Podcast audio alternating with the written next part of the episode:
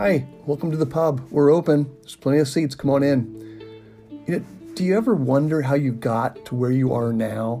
Now, not necessarily where you're actually sitting at the moment, but where in your life you are now, and how did you arrive at this place? In your social and romantic life, your career, where you live, the whole thing. Recently, I've been curious about the decisions, the choices, and actions that I've taken over the years, and which ones were the key to how I got to where I am. I guess I'm thinking about this as I contemplate where I'm going and what will I be doing in the future. Of course, I, think we all like to think that we are consciously and purposefully making these big decisions in our life and that we're pretty much in control of this process. But, you know, I'm not sure that's actually the case. You know, I wonder if there are differences between decisions and choices and how do these influence the actions that we eventually take? I've heard it said that a decision is defined as a conclusion or a resolution reached after consideration and choice is an act of selecting something when you're faced with two or more possibilities. So, a simple example of this in my mind would be okay, you're hungry, and you make the decision that you're going to get something to eat. Now you need to make some subsequent decisions eat at home or eat at a restaurant. Well, you decide restaurant. Now you have some choices to make fast food or sit down, Chinese or Italian. Your decisions have led you to a series of choices, which will result in the action being taken of eating when you're hungry. Sure, this is a pretty simplistic example, and if you're looking for clarity or answers to the big questions in your life, like how did I end up working in this field? How did I end up living on the West Coast or getting married with kids? You know, I don't think people set out to make a big decision in life. You just don't wake up on a Tuesday and decide, hey, I'm going to get married, so I need to find a number of suitable potential spouses and plan out a courtship that will narrow the field to one and end in marriage. No, that's not how it happens. These decisions sneak up on you, and they're the result of hundreds, maybe thousands of smaller decisions that you've made, mostly without conscious realization of their eventual outcome or even the direction that they're taking you. So, why is this important, and what possible reason do you have listening to me ramble on about this? I think it's because we all want to believe that we are in total control of our lives and that we are where we are because we decided to be there. And that we are doing what we are doing because we chose to do that. But on closer examination, it was a million little decisions and choices that led you to the point where you made or could make that bigger decision.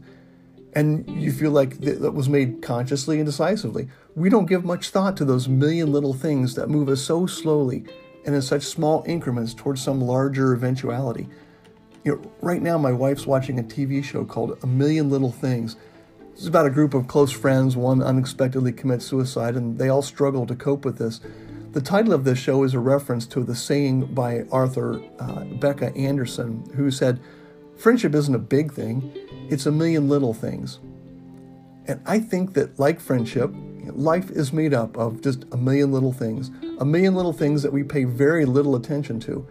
And maybe that's a part of what's wrong with the world right now. We blow past all the little decisions and choices with no or very little consideration while we focus on and await for the time and place when we can make the big decision or make the big choice. We don't seem to realize that we're only in that position because of all those million little decisions we've made recently or in the past. And at the risk of overanalyzing everything I decide or choose, I think I'm going to pay a little more attention to some of these little decisions and think more about my choices, knowing that they are taking me on a journey somewhere, I don't know where, to sometime, I don't know when, at a point which I will make a much bigger decision. And at that point, I think I'll be a little more confident and assured that, that I am where I am because of all those little choices. And the big decision may not be as scary or as difficult. And Jane Goodall, the famous primate researcher, has said cumulatively, small decisions, choices, and actions make a very big difference.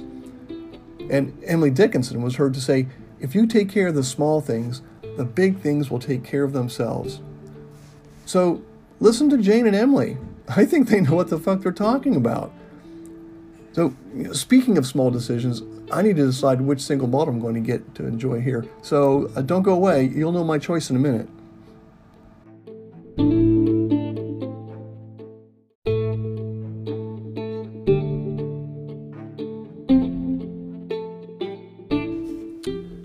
I am back from the bar and I've made my decision. I'm going to have a single malt Scotch whiskey. So I had some choices to make, right? So I selected the Scapa. Uh, now, Scapa is a distillery that's on the island of Orkney, way up north, um, uh, north of Scotland. And uh, it's true that the functional buildings there are from the late 50s. They, they're not very romantic. Um, they, they, they've been there for a while. They started in 1820. Um, but the distillery is not quite the northernmost distillery in Scotland, um, but only by a half a mile. So it's pretty far up there. Um, there's a breezy, breezy elusiveness to this kind of whiskey. It, it's it's perfect um, for, for that northern environment of, of Scotland. Um, the, uh, the, the location is really awesome. Scapa Flow is a stretch of water uh, right there that linking the North Sea to the Atlantic, um, and it's famous for its roles in, in the world wars. Um, the water that comes to, to the distillery uh, for this is called uh, from a stream called the Lingro Burn. It's really, really peaty. Um, so the distillery uses totally unpeated malt. Um, the, uh, it has a, a Loch Lomond uh, wash still, uh, w- which might contribute to some of the kind of the oiliness of the whiskey. A Lomond still is, is um, not to get too technical, it's a different type of still, not a pot still, not a column still, but kind of a, a hybrid between the two. Kind of the um, um, Scapa gets all uh, matured in in uh, old bourbon cases um, casks, and uh, it's really quite light in its flavor. Um, kind of a distinctive, uh, um, kind of maybe a vanilla, chocolatey, nutty type of, of, a, of a note to it. The um, um the um, uh, the 12 year olds, what I have is probably the most commonly found, and um, it's got a bright, real gold color to it. the uh, when you, when you bring this up to your nose, kind of a soft kind of warm hay kind of, of a scent to it. Um, very light and smooth on the on the tongue. The um, and you do get that kind of a vanilla, nutty kind of sense to it, um, and maybe a little bit of salt because it's right there on the ocean, of course. Um, but it does have have, a, have a spicy kind of salt and pepper, salty, uh, sea salty kind of finish to it. Um, the uh, um, you know a really enjoyable uh, northern northern uh, whiskey, and the um, you know not as easy to find. But if you like those those kind of out of the way you know uh, island type of whiskeys, um, look for a Scapa. So let me finish this one up, um, and I've got a neat uh, uppity woman story for you too. So sit tight.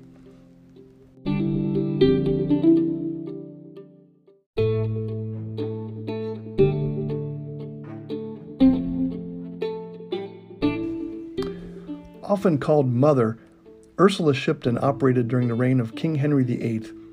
Born around 1488 in a small cave in Yorkshire, she became one of London's most colorful characters, with a rep far and wide as a witch, prophetess, and a seer. You Need to look into a, your future? Into love charm? A hate bracelet? Mother Shipton was your merchant of magic. Now, in Renaissance times, being identified as a witch was normally the best way to shorten your lifespan, but not so with Mother Shipton. She lived well into her 70s, a clairvoyant figure around whom popular legends swirled. And no wonder, even if her extrasensory powers were all showmanship, she was a pretty weird looking individual. Uh, Ursula had an unusually long head, fiery eyes, and a crooked nose, covered with what were described by odd contemporaries, now including her husband, as multicolored phosphorescent warts. Yow. The, the female Nostradamus of her day Ursula Shipton aroused great excitement with her predictions regarding the fate of famous men and the end of the world. Uh, in her view, 1999 looked pretty dreadful. Although she was probably illiterate, her fame endured for centuries, and accounts, mostly bogus, of her utterances continued to be published until the 19th century. Wow, Miss Shipton, you have set uh, a new standard for uppity women for the 15th century. Uh, way to go. Well, hey, folks, that's all we've got time for here in the in the pub today. Thanks for sticking around. Uh, I hope life's treating you well now. Sláinte.